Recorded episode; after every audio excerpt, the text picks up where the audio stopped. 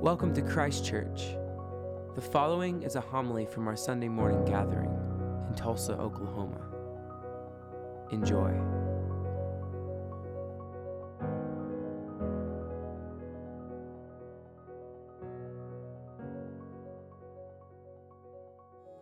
The Holy Gospel of our Lord and Savior Jesus Christ according to Luke.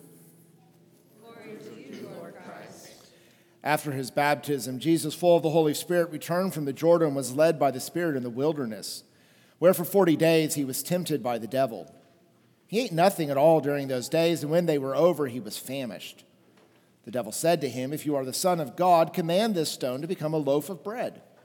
Jesus answered him, It is written, One does not live by bread alone.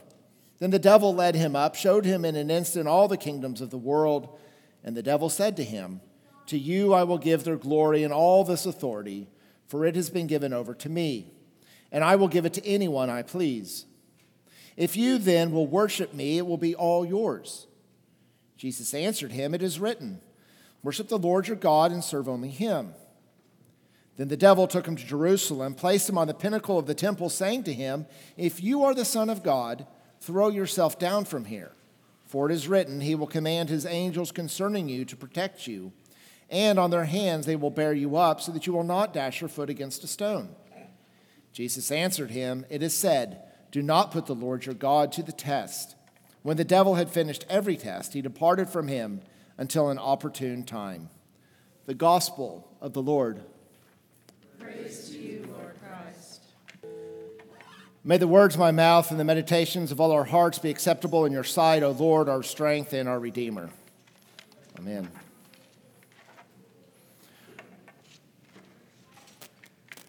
Herbert McCabe once preached that one problem with the church today is that we forget that the season of Lent is not just for great sinners, for mediocre sinners too. McCabe worries that we spend most of our time focusing on the big sins. And similarly, we focus on the big punishments, God's wrath and anger, offending God's majesty, and so forth. But yet, for most of us, our sins are rather boring. They're not interesting. At least I hope they're not. The confession, confession that we say on most Sundays talks about sins as being those things that we have done and left undone, our failure to love God with our whole heart, and failure to love our neighbors as ourselves. The majority of those things are really rather small things. It's the small decisions. For most of us, it is the buildup of, of the small things that disrupts our relationship with God and the church. It's not the big things. And let's be honest, the church is often to blame at our ignoring the small things in our life. Because the church often finds one or two sins that we think are more important than all the others, and we obsess over those sins at the cost of looking at the small ways in which we slowly grow further and further away from God and one another. It's important to remember that when we talk about sin, sin is not just simply those things that I have done and left undone. Sin is a power in our life which tries to lure us away from the things that we know that we are supposed to be doing and lure us into believing the things that we know we shouldn't be doing, we do anyways. We can see just how powerful this lure is in today's gospel reading. Jesus is tempted by the Satan, and one of the things that Satan does is quote scripture to him. Jesus, it says in the Bible this. So shouldn't you, you know, shouldn't you jump from the pinnacle of the temple and, and prove that God can save you?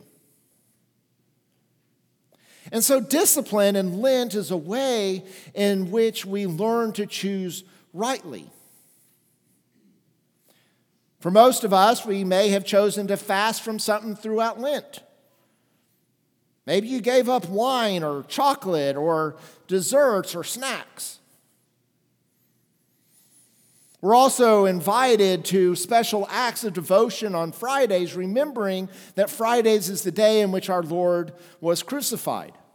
So it's not a day of joy, it's a day in which we are to reflect upon the ways in which Christ suffered for us. We are invited during this season of Lent to a practice of almsgiving. We have these houses here for family promise and some tasks that you can do to uh, collect alms throughout the season. Alms is a special collection or special gift for the poor, remembering that our Savior cared for and loved the poor. It's a time in which we are called to pray. On our website, we have um, a little link that says grow, and underneath there, you hit daily prayer, and it will take you to prayers that you can pray each day. And it's a time in which we are called to confess our sins, to name those small things that have slowly eroded our relationship with God and with one another. Now, some of you all may be having PTSD from your days as a Catholic youth or child. Um, and, and, I, and, and I understand that some people come to these Lenten practices with varying degrees um, of, of experience. Some sit there and they go, Well, I thought that fasting was something Catholics did. I didn't know that other Christians did it. The great Anglican writer uh, Pusey says that we need these bodily practices and that We need to sit there and sacrifice things physically for us. That in neglecting things for our flesh, that we can grow more deeply spiritually by giving up the things that we really want. Fasting and self discipline may seem in these days a long, toilsome, unspiritual course. Really, what is not having chocolate tonight going to really do for me spiritually? How is simply just not eating meat on Friday going to suddenly make me a better Christian? Yet it is in the lowliest and the small ways in which we um, find our way, our, our, our path of rebuilding our relationship with God and one another. We sit there and we want to make it these big things, but rather, much like our sins being small, so is the solution. For some of you, all this may be your first Lent, and you're not really sure what you're supposed to do. And what I will tell you this is to just keep it simple. It does not have to be complicated. This is not 40 days of rehab from dessert. Rather, it is a time in which we recognize that as Christians, we believe that discipline, that structure is something that is actually good for us give you a word of hope here in the reading from Deuteronomy. It's after this is this is in Pentecost, right? So in Christians, we recognize Pentecost as the day in which the Holy Spirit came upon us. And, and, and for the Old Testament, Pentecost was the giving of the law. And so they sanctified this day by offering gifts to God in thanksgiving. And, and, and Moses tells them, now when you go and you give this gift to God, begin your prayer with this my ancestor was a wandering Aramean. Bless you. And many of us don't even know what an Aramean is. And I, this is basically just a way of saying that Jacob was our ancestor. And if you know anything about the scriptures, Jacob was not a good person of God. Jacob was a cheat.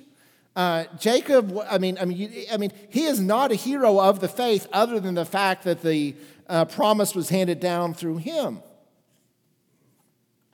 And so when we sit there and we think that, that these Lenten practices are about us being perfect, don't worry. And a wandering Aramean is our ancestor. This is a moment of grace for you, not a moment to heap shame upon yourself because, oops, I messed up.